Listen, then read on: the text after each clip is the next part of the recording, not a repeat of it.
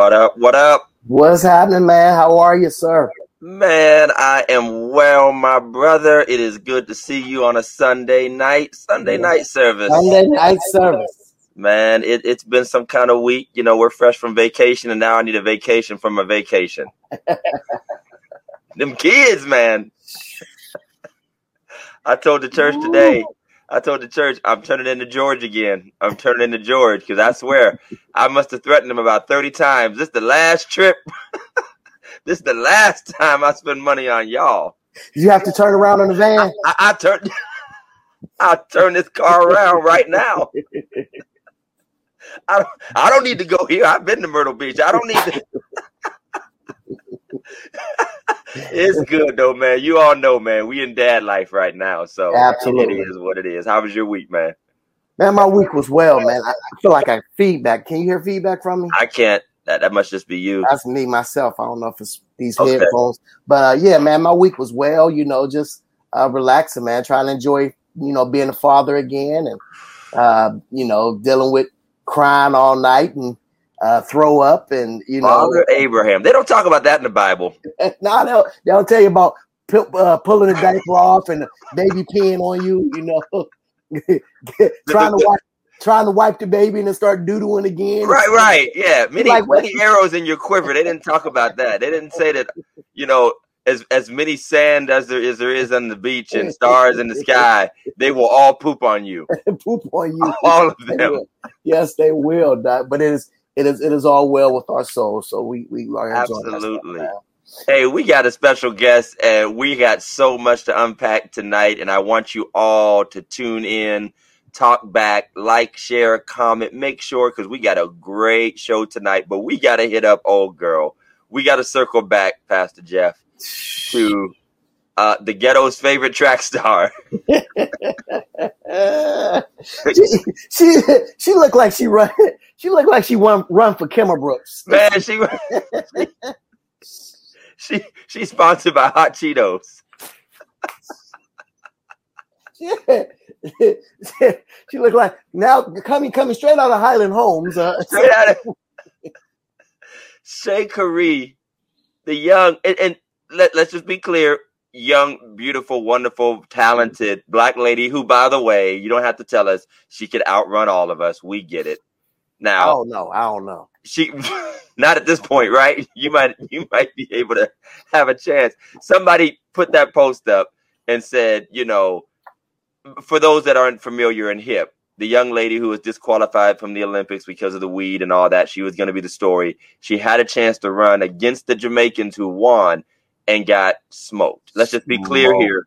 She got smoked, came in last place. There could be a training issue of not really being prepared, mentally not being prepared.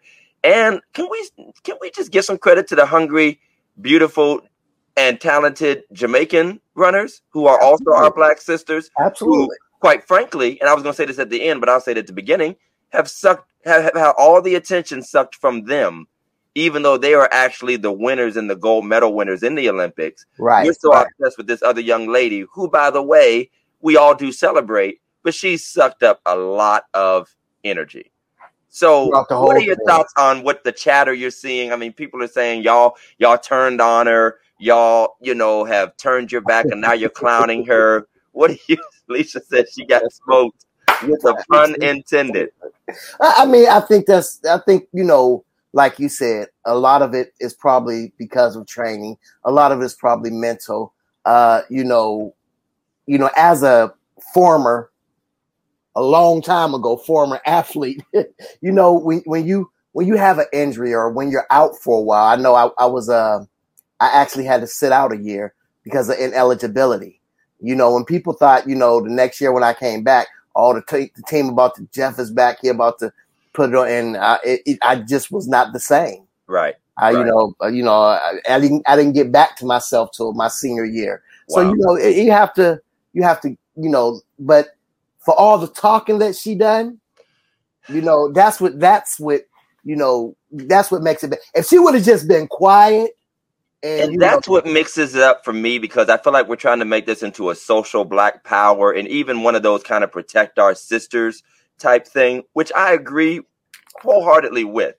But this sister is a renowned athlete on that stage, and she has put her mouth on her talents and abilities, and she did a lot of, you know, crap talking, just like a boxer mm-hmm. does or a basketball right, player right, does. Right, right. And and I, I will say that, I, of course, support our beautiful black women. There's no doubt about it. But once you're in that platform, it's your job to win. Obviously, it's your job to hype yourself up. You are you are soaking up all the attention that comes with it.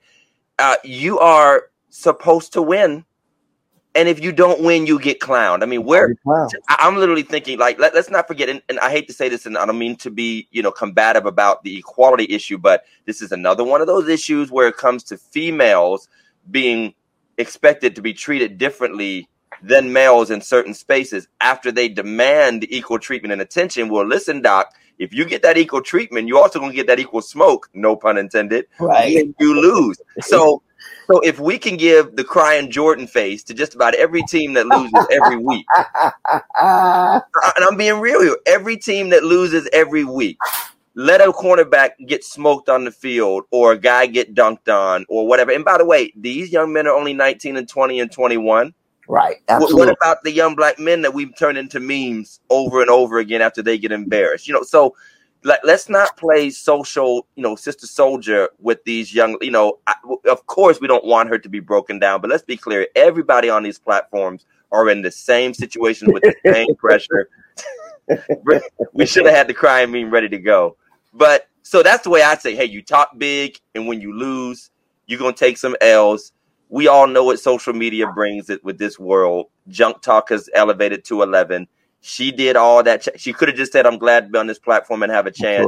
That's she it. That's all she said. Had to say. She told gold medal winners, I'm going to beat all y'all. That's all ah. she had. Just, just, just be quiet, get up there, run, lose, and go back and sit down. What nobody had nothing to say. We wouldn't even be talking about her right yeah, now. I mean, we still talk about her, but it just wouldn't be so brutal because you bring more attention to yourself. You do. You bring more attention. Le- Le- LeBron brings more attention to himself. Right, right. And I'm never gonna get on that because he responds to everything, and I'm sick of it. You know, we we calling you old because you are a dude. You like eighty in basketball year, so you know what are you mad about? You know, you might as well be Metal Lark Lemon out there, or uh, and let me just say, let me just say this for the record: Space Jam sucked. Space Jam, I didn't even see it yet. Space Jam two sucked twice. Well, my kid's still gonna watch it in the outdoor movie at the church anyway, so oh well. Illegally, by the way. Oh, well. So, hey, you know, still much love to Sha'Carri Rich. You know, we don't dislike the sister, you know, and she's going to make her money and get her attention. I hope she uses her five minutes of fame very well. But, uh, again, let's just be clear. You know, you play to win the game, as Herm Edwards, or that Herm Edwards said, we, you play to win the game. And old girl didn't win, so we got to get back on the chopping block. She didn't come second, third, fourth. They made up a new position for her to come in. She, there was eight lanes, and she came in tenth. The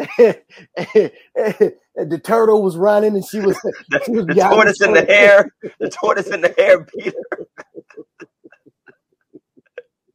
Who was the man in the Bible that ran all them miles? He beat her. Peter Tom, beat her to the grave. Tom Hanks was there. Tom Hanks. Forrest Gump beat her. Forrest Gump. I was running and rolling. M C Hammer did the running man. He beat her. I mean, it was just, it was just bad. It was just bad, y'all. All right, let's put these sponsors up, Mike, because we got to stop. We're going to get some angry emails. This. Let's thank our sponsors, Phillips Care Cleaning Service. I, I personally vouch for the wonderful service they give to all of their projects, whether it's commercial or uh, household, deep cleaning, carpet cleaning. This is a black-owned business, y'all. You support Phillips Care Cleaning Service. They'll get you right. Even if your house is nasty, they'll take care of you. Look them up on Facebook or call Fernando at two one nine, seven nine one six. You also, while you're at it, can get your yard taken care of with Phillips Care Lawn Care Services. Again, they do everything from top to bottom, cutting, bi-weekly, weekly, trimming, hauling away leaves. I'm going to call them this year. I'm not doing my leaves this year. I'm just going to take out a loan, uh,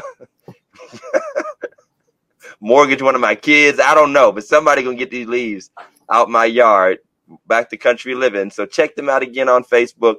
or look them up, Phillips Care L L C, three three zero, two one nine, seven nine one six. Of course, you are welcome to be sponsors of Religiously Incorrect and reach our millions of viewers and followers, and your business will simply explode beyond your wildest dreams if you decide to advertise with us. But we thank Phillips Care family of businesses. Jeff, I'd like you to do the honors of introducing our guests. Y'all like, y'all share, tag somebody. Please, please tag, share, like, especially. Hey, and to my older saints, you have to tag with the at symbol. That is shift two. And then you start typing the name and don't put any spaces. Again, you start with the at symbol. I'm giving instructions because I have some wonderful Second Baptist members that do, they tag with the exclamation point, the, the Q, the dollar sign, they cash apping people. Semicolon. Yeah.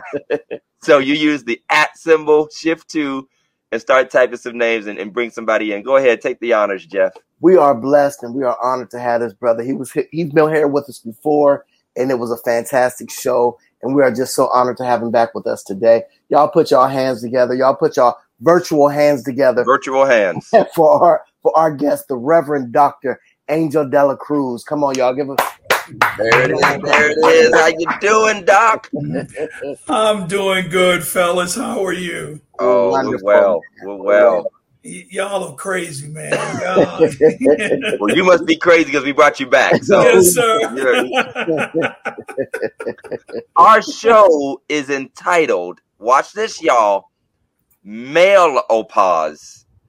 Male-opause. And the male ego. Our mm-hmm. our show is called Men. You've heard of menopause, which is so weird that it's called menopause. Mm-hmm. Uh, even though we know that's tied to female function in, in, in the medical mm-hmm. sense. But but menopause is, is often spoken of in the female sense of that mm-hmm. transition in life that females go through hormonally, physically, emotionally, and even mentally in some cases. Menopause is a concept that we're going to unpack. And first of all, I guess we'll just start. We're not even going to go in house live because we know you're blessed. And and and, and Lady uh, De La Cruz is one of our greatest fans. She's about to have a uh, a plaque on the wall pretty soon as our number one viewer. But uh, she, she, she's going to be on our fans only page. Our fans only page, the Patreon. Yeah. Yeah, she loves you, brothers. She loves y'all. Y'all are her Sunday night service. Oh man, hey, we, we're we're honored. We're honored. Amen, so, amen. so tell us, tell the audience, because I'm sure some people don't believe it exists. Tell us, what is, in a short sense, menopause? Well, menopause is exactly what it is for menopause. It is the biological, social, and mental changes that every man goes through as they age in life. Um, and because we don't talk about it doesn't mean it doesn't exist. Absolutely. It happens to us. Human developmentally, we go through changes from one age uh, group to another. And so uh, a lot of times we're so, we're so isolated from each other. We don't talk to each other about it. What the sisters have learned to do is to talk about it and literally build a support network and group so that they can get through it together, even telling each other, this is what you do when you get hot flashes. This is how it's going to happen. And let me tell you, these are some things you can do when you feel this way or that way, when hormones and things start changing. You don't ever hear brothers say, hey, man, you know, when you start uh, losing testosterone, you know, uh, this is what's going to happen to you, brother. They just, they'll talk about Viagra, but they won't right. talk about, you know, why you have to all of a sudden take Viagra. Right. So it, it's it's still, I'm calling it menopause because it is something that we go through, that we change. Right. Is it is it is it because uh, the male the male ego says I am not getting old. Right. I am still young. I am still uh, vibrant. I still, mm-hmm. you know, I still can pull them. I might not. You're not just still. I right, still that's right. They ain't pulling them. They dragging them now. They dragging right. them at this point. I can drag them. yeah. Look, yeah, you're you're right, Jeff. Our egos and another another what we use as a uh, we've transitioned from the word pride to the word mm. ego. That's mm-hmm. Because there is something that's, we can have a teachable ego. Like, y'all are brothers. Y'all are best friends. Y'all can challenge each other when you know you're in your your pride or your ego. You can actually challenge each other and say, hey, man, I think that this is this. Now, y'all may argue and go through changes, but because you love each other, you'll think about that man has your ear. You know right. that he can get past anything that, that you may be going through. But the ego does say, and let me let me remind everybody, the ego, uh, it, it was the id, the ego, uh-huh. and the superego. And it were created by, um, let me make sure I get this right, uh, by Freud. Freud, Sigmund. It were created oh, by Freud. And uh, the ego is where the id, which is the, the, the conscious that has no training, and the superego is what you think you are really and you're really not. And then and the ego is the moral part of who you are that keeps both in balance. Mm-hmm. Okay. So our egos is who we are. And there is a such thing as healthy egos. Mm. But there are times when we transition in life where our egos become sick. And so when we talk about, because we throw this word around, besides my other worst favorite word, hypocritical, yes, we sir. throw the word egotistical around a lot. Right, what, right. Should we more properly be saying super egotistical as opposed yeah. to egotistical? Because like yeah. you said, there can be good and bad to yes. ego yes. balance. So yeah, yeah. When when I when I see what the let me let me say here, instinctual part. Um, super ego operates as a moral conscience. And the ego is the realistic part that mediates between the desires of the id and the superego. So, yeah, it's your superego that is that is uh, out of whack. It's it's out of whack, and it's taking over the ego. Hmm. It's actually uh, uh, overstepping its bounds, or you would say the id is overstepping its bounds because, as you know, You, and this happens when men are transitioning from uh, thirty-five to forty-five. Like Jeff said, I still got it. You know, I, I can get any of the young ladies. I'm still a Mac. Yeah, you know, oh, man, who, who point her out, point her out. She be my, you know what I mean? I still got the swag. No, you don't. No, you, no, you don't. You're forty-five years old, man. Okay, but, but, but, but.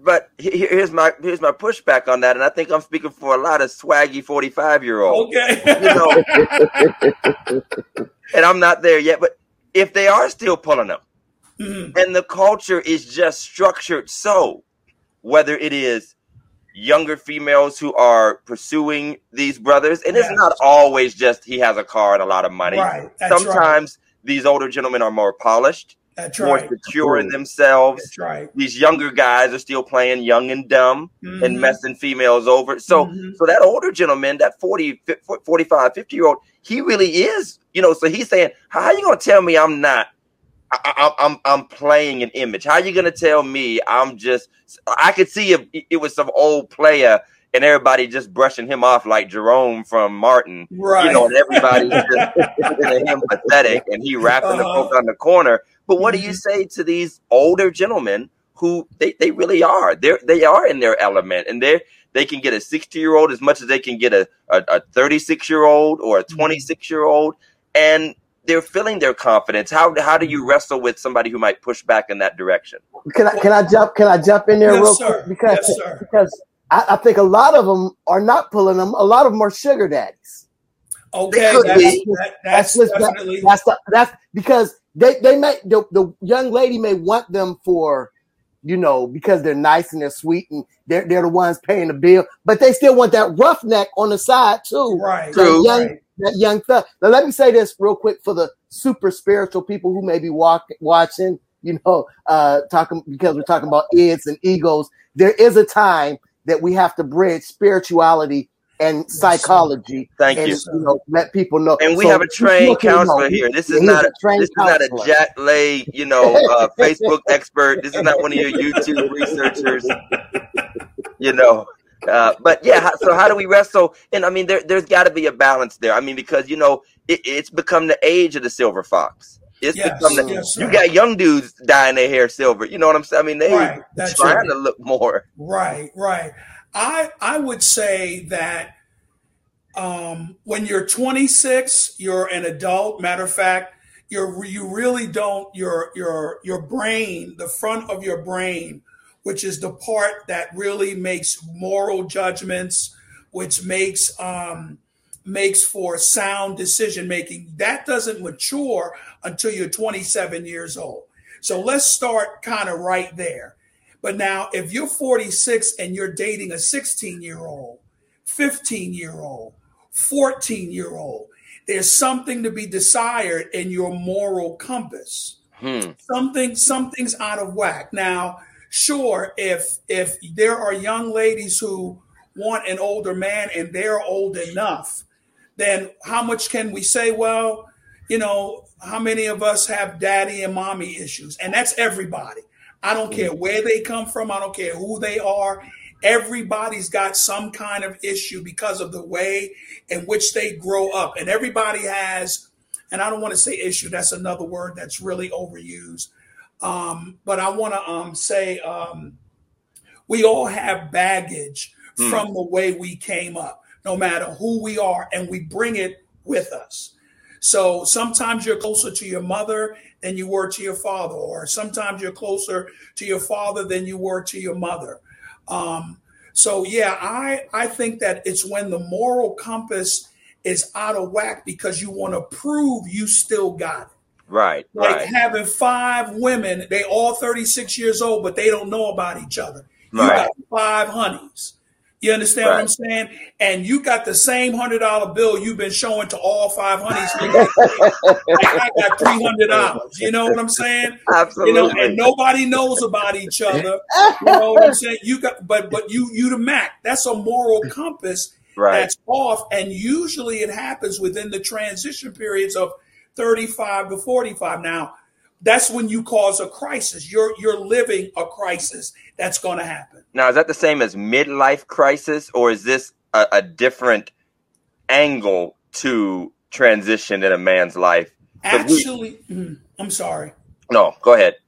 Actually, the the the mid it's not only midlife crisis, but it can when you're transferring from, let's say, for example, from twenty-two to twenty-seven. You can do things between twenty-two and twenty-seven that you're not supposed to be doing. You know better, but you are still trying to capture some younger part of yourself. But you're twenty-seven. Think about how when you guys got ready to go to thirty years old. Think about it. When you got twenty-seven, twenty-six, you were going, oh, man, I'm not going to be young anymore, because you're not. When you're twenty-seven, twenty-eight, twenty-nine, thirty, you're not a young person anymore. Yeah. You're not a young, you're an adult. And right. now that the front, the frontal lobe is now matured and making uh, decisions that are adult in your, in your head. Uh, now you need to start moving to adult, but you keep trying to hold on to it until you realize, man, when I used to, I used to be able to drink a fifth of vodka with no problem, dog, and get me a doggone quart of O E and a and an ounce of weed. I used to be able to roll deep.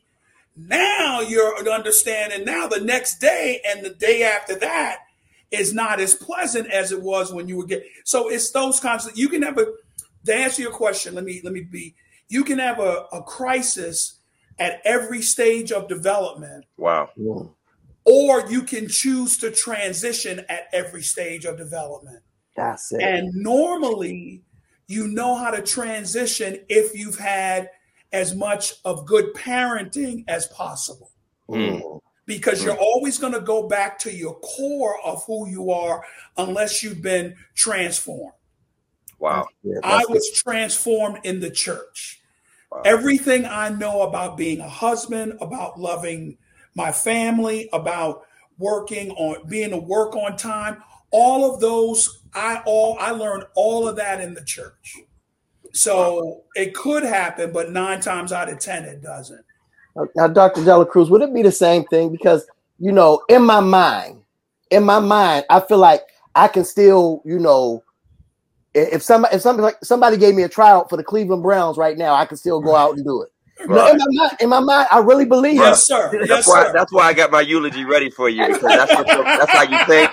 And I, you know how them news stations, they already have the obituary for famous people. You know, you know, yes, the, you know the news stations, they already have like an obituary for like right. LeBron James already. I have a eulogy for Jeff because he still thinks he can run. But, hey, I'm gonna be right there next to you. Right, right, right. With our collars on. Can I read the scripture? In our vestments, class A vestments. Oh, that. Here's the thing, though. You know, even though my man, even not though Al my Bundy, man. Not Al Bundy, Black Al Bundy. Even, even though my mind thinks it, when I get out of bed, my back says it ain't so. Yes, yes, yes, you know? Sir. So, so I, I, although I would love to try it, I won't do. But then there's probably a lot of people who will try it. Maybe yes. not go, try out for a football team, right. but will do what their mind is telling them that they really can't do. Right. You know, and that's why I that's why I think a lot of these young, older older gentlemen, you know, instead of getting that uh, you know know that uh, truck that they really need, they go out and buy a Corvette. um, right. They can go one hundred miles. And they can't oh, fit in. Can't fit in. You can't get out of. Can't get out of. You got to sleep in it. They buy a sweatsuit that they ain't gonna run in. Come on, sir. Nope, nope. Okay, so they're, I have. They're, they're, they're gonna try to have. They're gonna they're gonna go into hock. Yeah. Over something that they didn't have to go into hock for, mm. like two brand new cars, or you know, um, again, you're you're you're doing you're making decisions that usually look like crisis rather than transition. Mm. Mm. That's good. I have a few sort of caveats that, you know, I'd love for you to address, Doctor. And and one of them starts with, and we, and again, and, and I, I I would ask him the question, but I guess I can just phrase it. Males are not given this terminology. Right. Because, you know, females went from being totally neglected to entire industries being built right. around them yes, because sir. It was such a ripe market. So right. your magazines, your self-help mm-hmm. books, your health mm-hmm. books, all mm-hmm. of that. Males on this side, at least, of the issues have not had that. We're not picking up books, you know, and we see them on the rack when we look at the front oh, sure. of, of, of the men's world, men's health and all that. But they're all ninety-nine ways to satisfy right. your woman and all yes. that stuff, which, right. again, right. we can't do, but we think we can. So I do want to talk about two things. Number one, just like females, there are male late bloomers. Yes, sir. And, and, in, and, and in transparency, I'll call myself one of them, still feeling very awkward in the early twenties, even to mid twenties. And I got married at twenty-three, okay. you know, but still feeling awkward and not as self-assured and, and mm-hmm. not even having any real swag or, mm-hmm. or confidence about myself. And so I be, I walk into that confidence and become more confident by the time I am twenty-seven and twenty-eight and twenty-nine, not necessarily trying to chase a teenage girl or anything, mm-hmm. but definitely feeling myself in ways that my mental didn't allow me to. Sure. And, and and struggled literally with people who were younger than me, feeling like they were older and more experienced and mm-hmm. worldly than me. And I don't mean mm-hmm. sinful, but maybe right. it could mean sinful. But right. you know, we got to come out the church vernacular of worldly, right. sure, just sure. worldly minded. Mm-hmm. And and so I, you know, some of these gentlemen, and I can uh, relate. We don't feel like we're trying to chase something that already was and shouldn't be anymore. Mm-hmm. We're actually finally walking in that something. Right. Just at a later date. And I want to add to that a second caveat. Then there are some gentlemen who genuinely kind of mess over their young lives mm-hmm. or waste their younger years. Mm-hmm. And then they take better care of their health. Maybe they go back to school. Mm-hmm. They start working out and, you know, and eating right. Mm-hmm. And they become that more vir- vir- virulent, you know, vibrant individual mm-hmm. who, who can do what they really were probably too sloppy and lazy and sure. unfocused to do at twenty-four sure. and twenty-two. Mm-hmm. And now they are kind of a specimen mm-hmm. at twenty-eight and thirty and thirty-five. Mm-hmm. And so how do you walk with that? How do you walk alongside that? Is that still a crisis or a transition, or is it just a delayed transition behind some others? You've chosen to transition rather to, than cause yourself or somebody else a crisis. Okay. Um, and all of it. And of course, brothers, I was raised very differently than what the church was would have raised me. I was I was a convert at nineteen years old, and I was a major drug dealer as well as a drug addict. um, from the time I was twelve, overdosed when I was seventeen. You know, I didn't have the kind of training, no father. My mother was also an addict. Um, and so all of what surrounds that, you know, bears, bore witness in some of the transitions of my life. But I would say, to answer you, to, to make it a question, I would say um, the amount of regrets mm. may be less. Maybe. The amount of regrets may be less when you turn thirty-five, because that's when you really, after you turn thirty, when you get to thirty-five, you start thinking about things you had not done. And you do try to go back and get them, like a better career, a degree, or getting in shape or something like that. Um, but there are regrets you can't go back and get. Right. That kind of filter on your heart. That's why Solomon, when he wrote Proverbs and, Psalm, and um, Psalms of Solomon, he was reflecting on his life. He wasn't writing as though he were Paul writing letters to the to the churches. He was reflecting of how he did not listen to the right people. And he was telling those younger, and most of all his children, hey, I, I can tell you from experience, don't do this, or this regret you're going to have when you're forty-five. Because he was far beyond. Yes, it goes far beyond. Yes, sir. So you you can, you'll still have the thoughts, because that's where a lot of things happen, is in our thought life. Really, uh, especially when we're transitioning from one age to another, because we know now we are on our way, and God forbid we talk about the reality of death. Mm. The reality of death. You know that you are closer rather than further away. Right. When you're young, you're invincible, but then you turn thirty, you turn thirty-five, you go, woo, wow. And then when you turn forty, you realize I am I'm middle-aged. Right. Have you ever come to that? Brothers, let me ask you, have I've, you ever come to that and go, I'm there. I'm middle-aged. Like, how old are you, uh, Todd, if you don't mind me asking? I'm, I'm thirty-nine. Okay. I'm thirty-nine, okay. You know. So you're like, middle-aged. I'm You don't want to admit it. They don't want to admit it. They're going to ego. They're going to ego right there. They're going to ego right there. You are middle-aged, Bishop.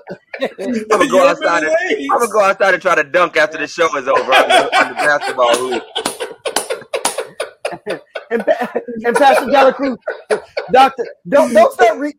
Don't start reading obituaries. And, right, and that's right. Your friends, all your friends that you went to school with, man, have right. now passed on.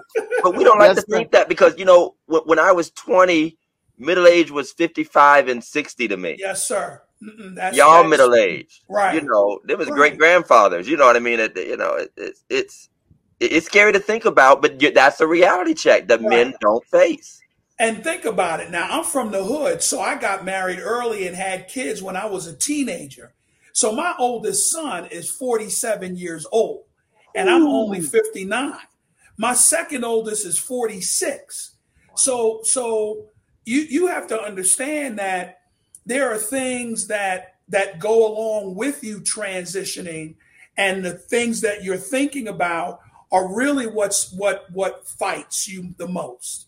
Yeah. You know, like, I don't have it anymore, or I regret that I didn't go to college. Well, no, you you weren't supposed to go to college, man. You were supposed to do what you're doing now, because God was walking with you all of that. Well, again, I, I, I can't help but go to the spiritual death.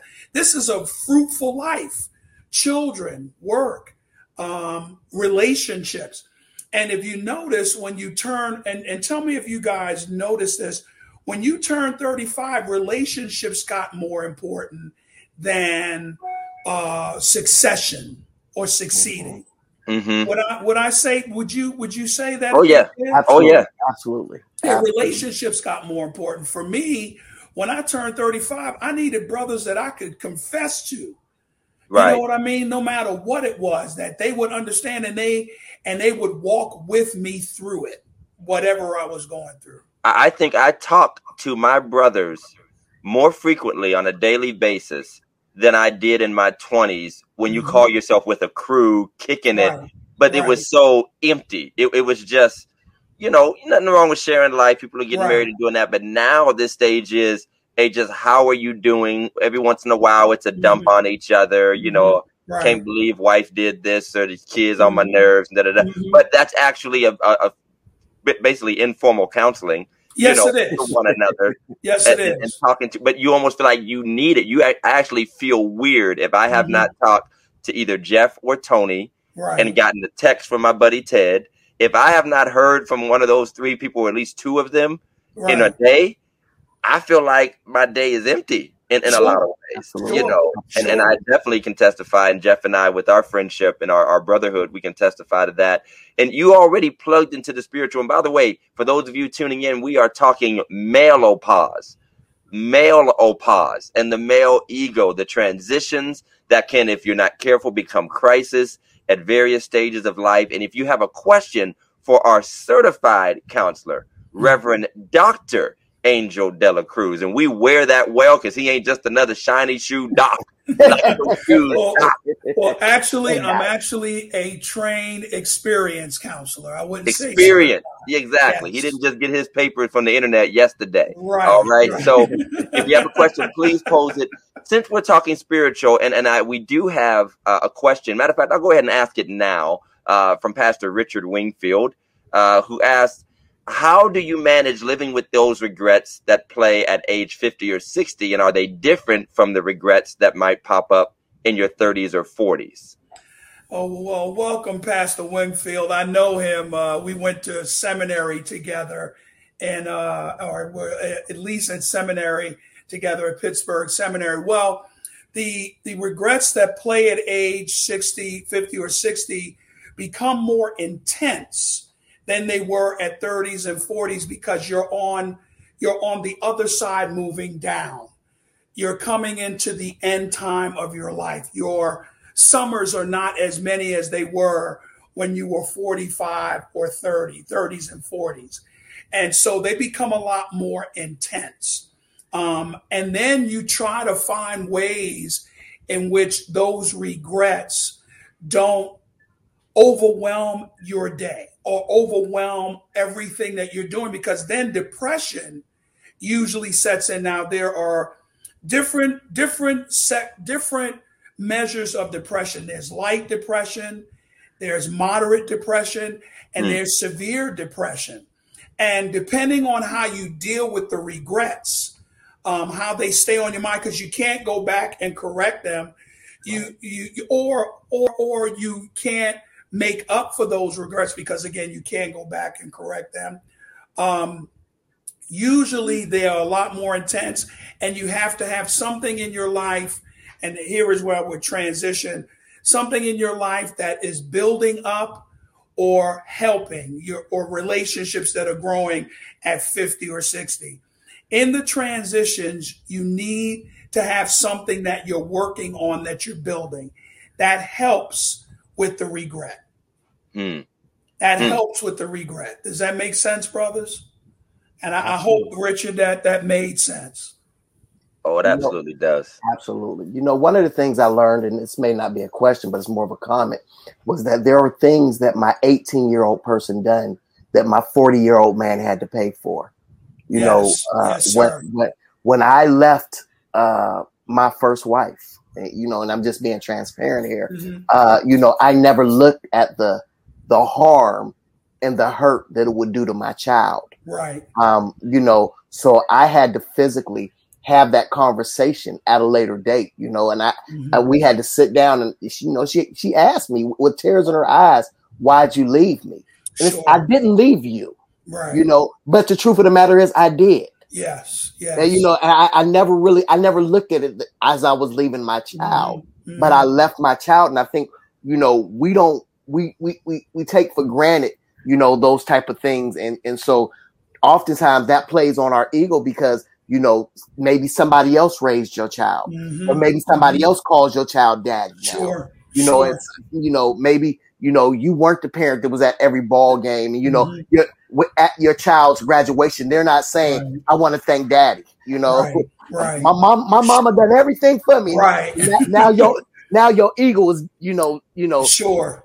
You know, you sometimes you can jump off a person's ego and land on their credit score. You know what I mean? Yeah, right. That's right. right. That's right. So, uh, that's right. I mean, it's hard. I, I tell you what, Jeff, I remember um, one of the hardest things in my life was divorcing my first wife. And, and, and my children were teenagers. And um, they they had, it was a traumatic experience for them. But when they got older and they needed to talk about it, I could not counsel them. You can't counsel your family members. Mm-hmm. It, as a matter of fact, they, they were people, it's recommended strongly. You don't counsel your family members. You refer them to somebody else. Whoops. Um, uh, Whoopsie. Yeah. You refer. That's, they, you know, but I told my children, I told them, I said, you have a ten-year period to tell me anything. A ten-year mm. period. Mm. Whatever you want to tell me, whatever you, you want to say to me about what went on, what questions you have of me, you have a ten-year period, but after that, it's closed because I must move on, and I want to live as I move on. I've got to be able to put to put the chapter of ending behind that part of my life. And so, yeah, yeah. It, so I'm I'm with you on that, Jeff. Can I can I ask can I ask you a quick quick question? What what was what was the purpose of the ten-year period? Why did you uh, give it ten years? Because they may seek counseling. Because of how I may have messed up their lives in one way or another, whether it's true or not. And they that trauma is going to come back in their adult life. Okay. Yes. That trauma is going to find its way. People think that traumas only happen for the moment that they happen. No, trauma can will happen. That's why they talk call it post-traumatic stress disorder. You know how many folk got post-traumatic stress disorder and don't even realize it? Because they're still trying to deal with a trauma that hasn't really truly been processed right. and truly been dealt with. Right. So, right. so yeah, uh, I gave them that ten years so that whenever, it, when they do, because they had resources I didn't, I couldn't go to counseling. I had to, like what you said, uh, I had to count on my pastor, and eventually my it was too much for my pastor. He couldn't handle it. He could he could not handle it. He could not handle what we because he was trying to stay neutral. He was trying to stay loving to both people. He could not handle it, and we were by ourselves. Wow. I went too much into to that. So sorry yeah. about that. That's, no, that's okay. Uh, yeah. I, I want to pivot a bit in our last twenty minutes or so, fifteen to twenty minutes or so, in dealing with how this relates to our life of faith, and in particular, this bizarre world we call the church, which really does feel like things are sometimes out, you know, upside down or out of whack. And I, yes, I, I, I said something to you before we went live tonight that when we talk about the male ego, whenever you think of that word ego, of course, the first person you think of is the preacher. You think right. of the, the, the black preacher, the platform, the desire for prominence, the, of course, right. adulation that whether they uh, seek for it or not, people right. lay upon them.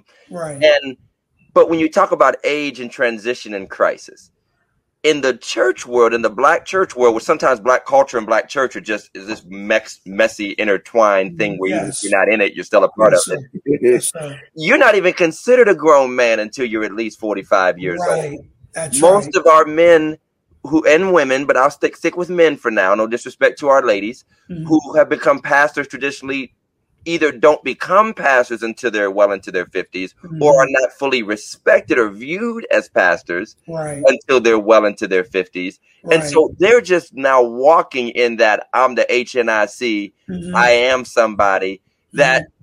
you know, unfortunately, maybe in other occupations, you could be a hotshot accountant at twenty-five and manage sure. a firm. Sure. You could be a, a, a doctor and have your own practice by the time mm-hmm. you're thirty-five. Mm-hmm. But in the church world, you're still in the sunshine band until you're forty-two. Right. So, so, you know, how yes. does that fit into maybe the church uh, agitating those crises uh, of age and transition? Wh- instead of helping healthy transition, the church actually harms the development right. of our males. How, how would I, you feel about that? I would say that that's one of the reasons why you don't see young black men in church, because yeah. then once the once finally. that young man be now becomes old enough to be pastor, he a lot of times is protecting his territory. Hmm. So he doesn't want anyone to outshine him. I'll be more smarter than him. I've known of young black men who have church at a counter at Perkins because they feel like if they come in the church and offer themselves their profession, their personhood, that the pastor has somehow felt intimidated somehow. And mm-hmm. I've, I've heard a lot of that a lot of times. Mm-hmm. Um, young black men are what you're what you're talking about is experiencing growth and a, a healthy place to grow. And black men will usually say, well, I, I can't grow in there. That that dude don't want nothing to do with me. And you can I unpack and can I unpack the other side of that? Yes, you can, sir. A lot of our black church women still treat grown men. Yes, sir. You still wet behind the ears. You know, yes, I'm sir. Good in forty, you right. know, and paying right. taxes right. and, and you young enough to be my son and, right. and all of that talk. Right. And, you know, I've seen a weird thing. So you talk about that young black male that doesn't really, whether they don't want to be in the church, period, mm-hmm. or they have to find a space for ministry outside the church. Then we see right. the other side of that young black eager minister or preacher. They often try to mold themselves in an old mold. Yes, sir. And I've literally watched them. And some of us have a natural cadence or we have a natural way of mm-hmm. speaking and doing, and others start mimicking yeah. and they walk with a stilted limp like they mm-hmm. seventy-two. Yeah. They yes, wear an old suit, three-piece yes, suits with a chain mm-hmm. and putting fake gray dye in their hair. And over here talking about truly the Lord is good. Right, no. right. But, but, but right. I think, you know, they're saying to themselves, if I don't behave this way, I, I won't, won't be accepted. Be Or, or at least I'll get the attention I'm seeking at a young right, age. Because right. the only man I see getting any attention is the sixty-five-year-old guy that acts right. this way.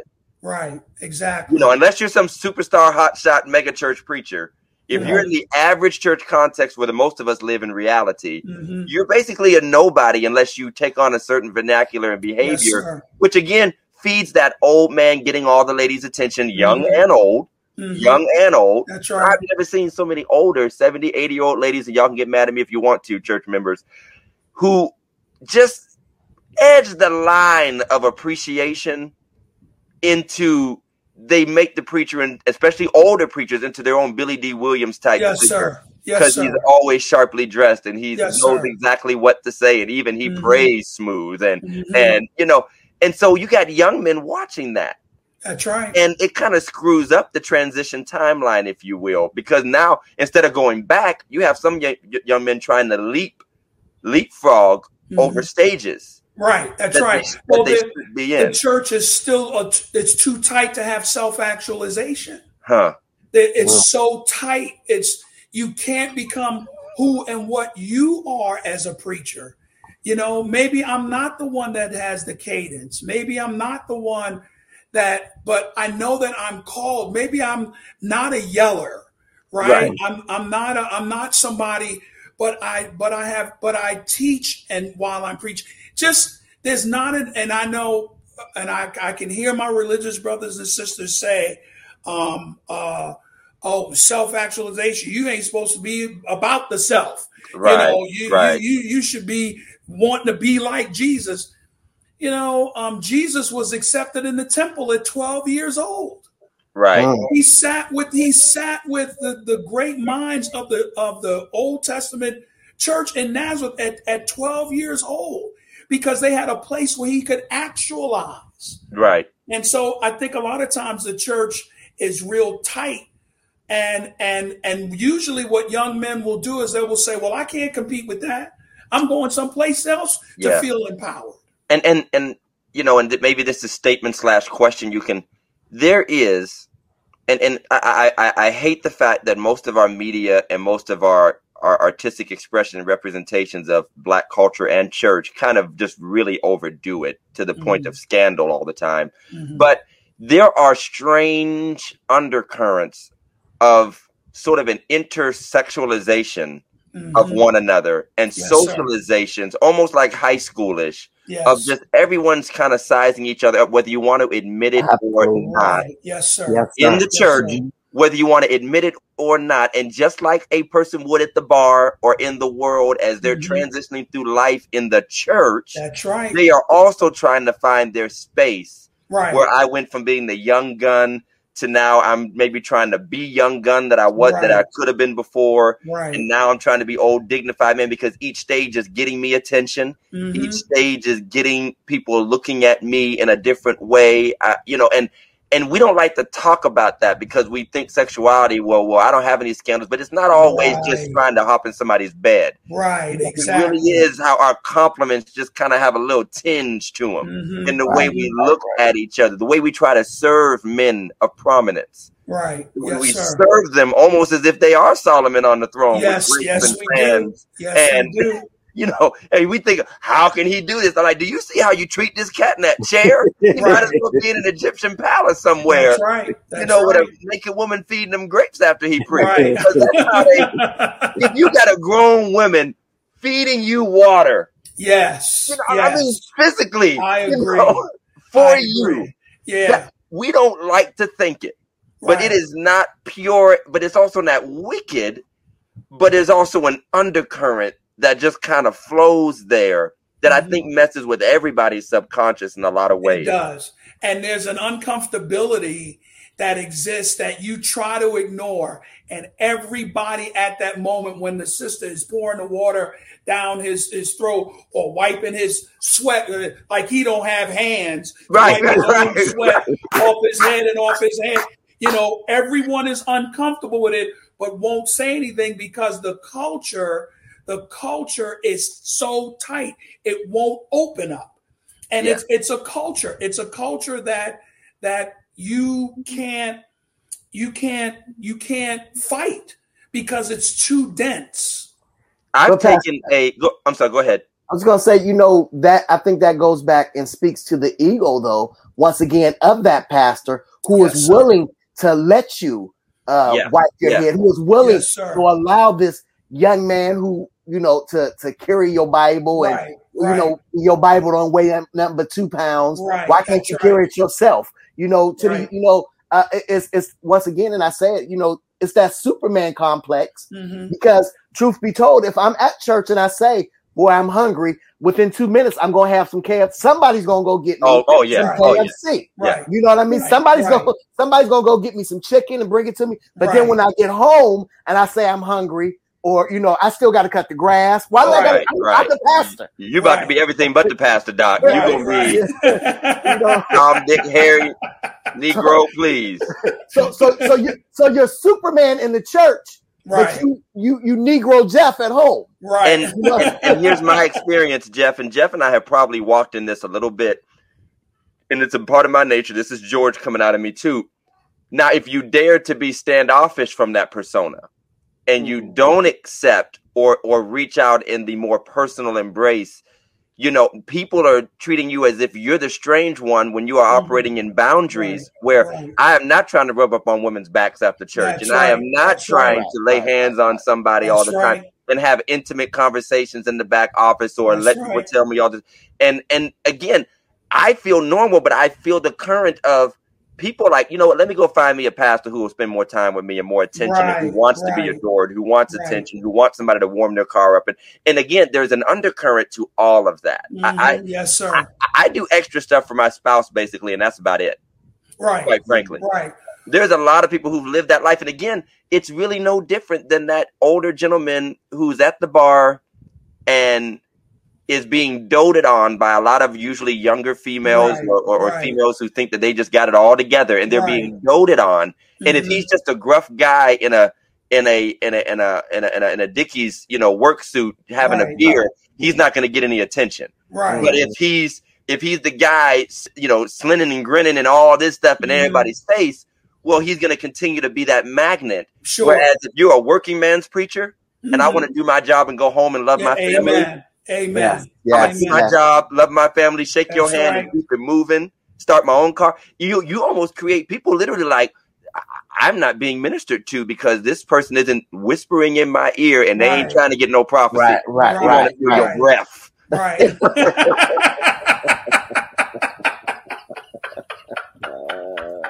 You ain't right. Am I right about it? Am I right about it? I mean, we that could be a whole show unto itself. The sexualization of church and the relationships that we develop mm-hmm. again, subconsciously, and how that almost mirror image, the sexual tension of the club, the bar, right, right. you know, yeah. relationships yeah. that you have to break sometimes at your detriment. Now, yeah, but they have to be broken so you can save yourself and your family. Right. Mm-hmm. See, right. Because you are going to be the one that's going to fall. Mm-hmm. That's yeah. you're, you're being diligent and vigilant about your comportment so that it is not in any way, shape, or form, it is not broken. That that love connection with your wife is not broken. That your family, and you don't set a bomb in the middle of your home and blow it up. Right. So so for me, that's why for me, elders are so important. And in my particular denomination, elders are equal with the pastor. Mm. Elders are equal with the pastor. They're ordained. The only thing they're not equal, and I'm the teaching elder. They're not the teachers, but they can say to me, they can say to me, Pastor Angel, I mean, they can, they, they have as much of a voice in the room as I do. Now, of course, there are gifts of leadership and different things like that, but it is imperative that you do that, because if you don't, you, you'll find yourself, it, you can find yourself slipping. Right. Amen. Listen, as we come to a close, just a quick question, uh, final quick question. How do you, how we find ourselves, give us some tips on balancing our egos as, as black men, or it's just men, or men period. How do we balance this ego that we have? Okay. I'm going to begin with um, what my friend Winfield, the question he asked is, watch how you dwell on regrets. Hmm. Watch how hmm. you dwell on regrets. Watch how they can overcome you and overwhelm you. Um, and you don't do what Paul says to do, which Um, whatsoever things are true, whatsoever things are lovely, whatsoever things are of good report, think on these things. Look at all, like I, I got, I went through one transition where my, my degrees didn't matter. It felt like I didn't do enough. But mm. then it was, it, I knew I had to think of my graduations. I had to think of the people I love and who loved me and was proud of me. That's, that's one point. Another tip would be, um, Uh, make sure your your relationships uh, uh, are healthy. Make sure all your relationships are healthy. And that can depend on what people call health.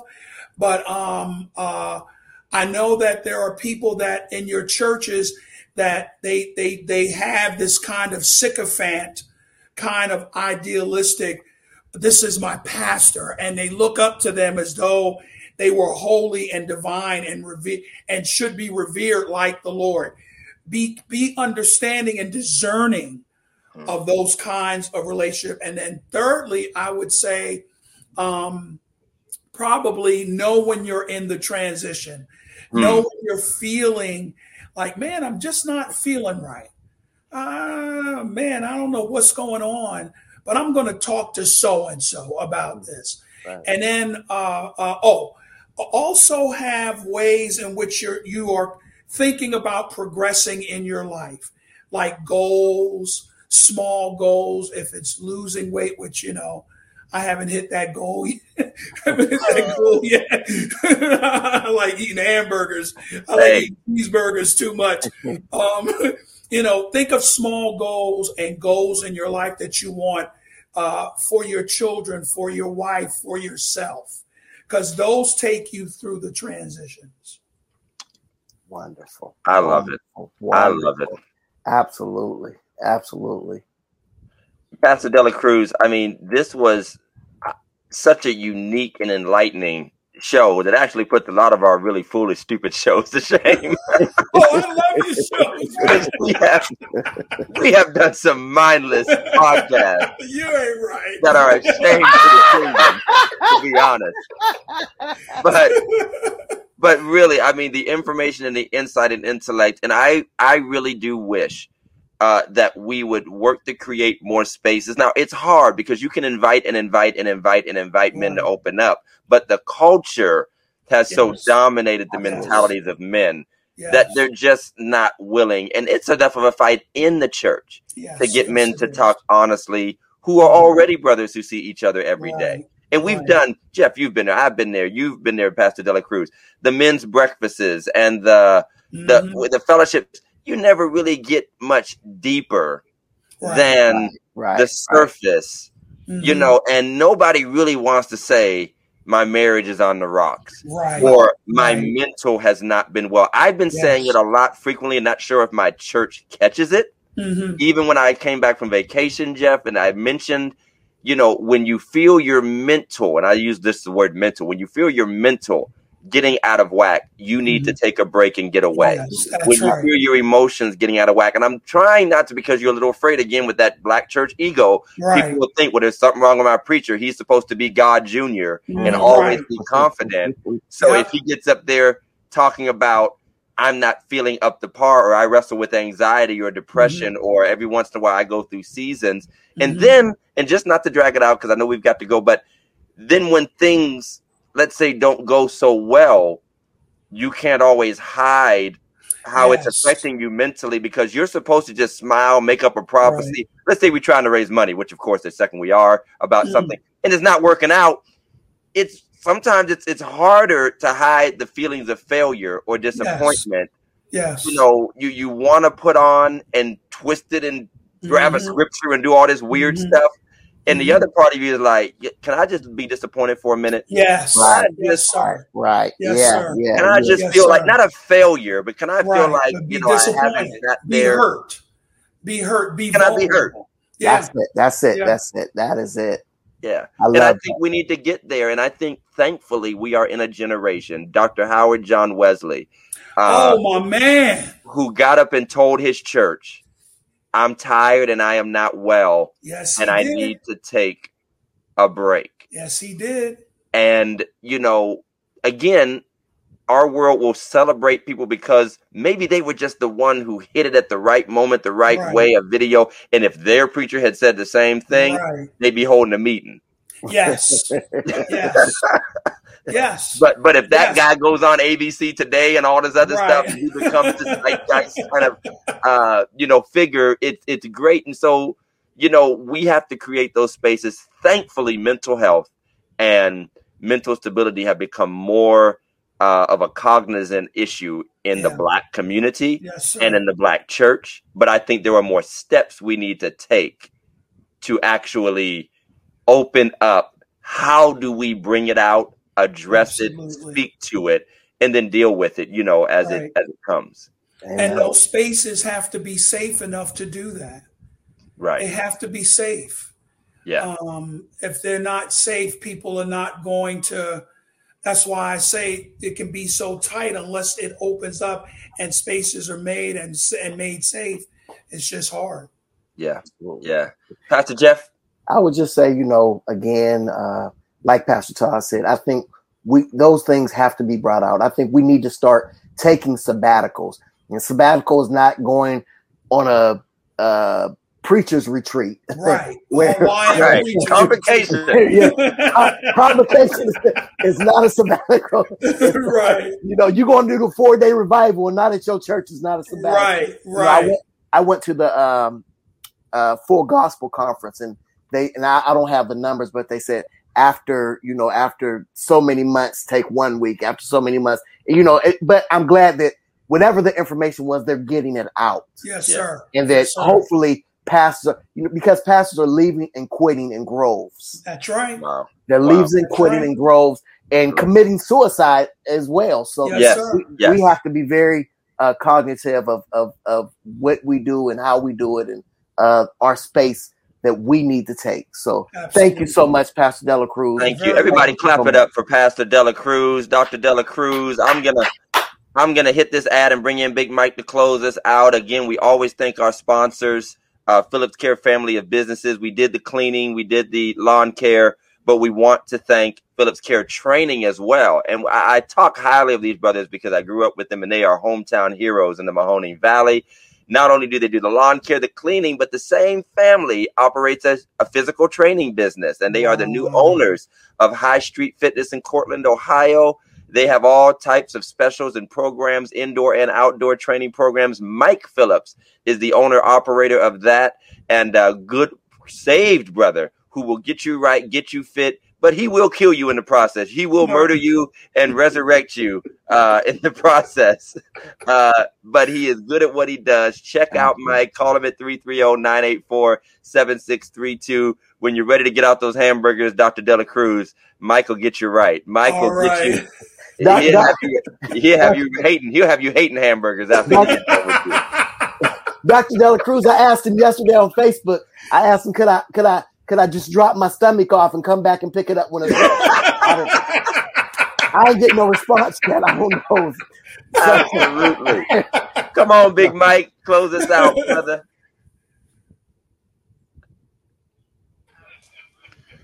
Pastor De La Cruz, my man. My man, Mike. Always, always fire. This guy right here, man. Uh, first off, let me say, you know, growing up Kojic, nothing against Kojic, but uh, you know how, you know, going to church, visiting different churches, how they always put that pastor on that pedestal, mm-hmm. like, like you guys were talking about earlier. This guy right here broke the mold for me, man. Mm. This guy broke the mold. I remember first going to his church, you know, they had the screen up with the words for praise and worship and all of that. And it came to offering time. And they had the weekly budget, what they re- what they needed and what they raised the week before. So they were that. So the first thing was the transparency from him mm-hmm. that really got to me. Brother, you ain't never um, seen the board on the side of the Baptist church with the letters. Hey, hey, they had it in the front. We've been doing that for one hundred fifty years. They had it up front for everybody to see it. But, ain't nobody looking to the side, bro. Ain't nobody looking to the side. The old deacons here, the deacons looking to the side. Hey, Pastor Todd, it was three and a half people in Sunday school today. Right, right, right. Three and a half people in Sunday school. Sunshine Band raised twenty dollars. twenty-nine dollars in the fish fry last week. Right, right. And and then well, another thing that got me, um, I was going to his church. I ran into some hard financial times and I wasn't paying my tithes and the offering. So I went to him, apologized. And he was like, Mike, I, I, I don't know who does what. I don't know. They collect the money. And they, he said, I don't, I don't, I don't want anything to do with that. Mm-hmm. That's you my know, world, Doc. That's it. And, it, you know, and, and he said, not that I'm going to steal it or not that I'm going to take it. He said, Mike, I don't even want the temptation. Right. And that and that right there really stood out uh, with me for this guy right here, man. He uh, oh, thank you, stand, stand up guy, stand up guy, stand up guy all the way around, man. One of my best friends, my confidant. We keep in touch every now and then, you know, catch up and this and that. But Angel, you my man. You my man. Same thank here, you. Mike. You my dude, man. I'm proud of what y'all doing. I thank God y'all do this, man. I appreciate your support, man. Oh, appreciate yeah, your man. support. We, we um, you, I do have one comment. A friend of mine, a close friend of mine was going to counseling. He's in his mid forties. And he was going to counseling. And the counselor told him, which kind of surprised me, that there's no such thing as a midlife crisis. He said, you get to a certain age where you just don't care what anybody thinks anymore. Wow. So wow. What, what what are your thoughts on that? Do you agree? You disagree? I'm just I'm just trying to I'm kind of yeah. curious to see where. Yes, sir.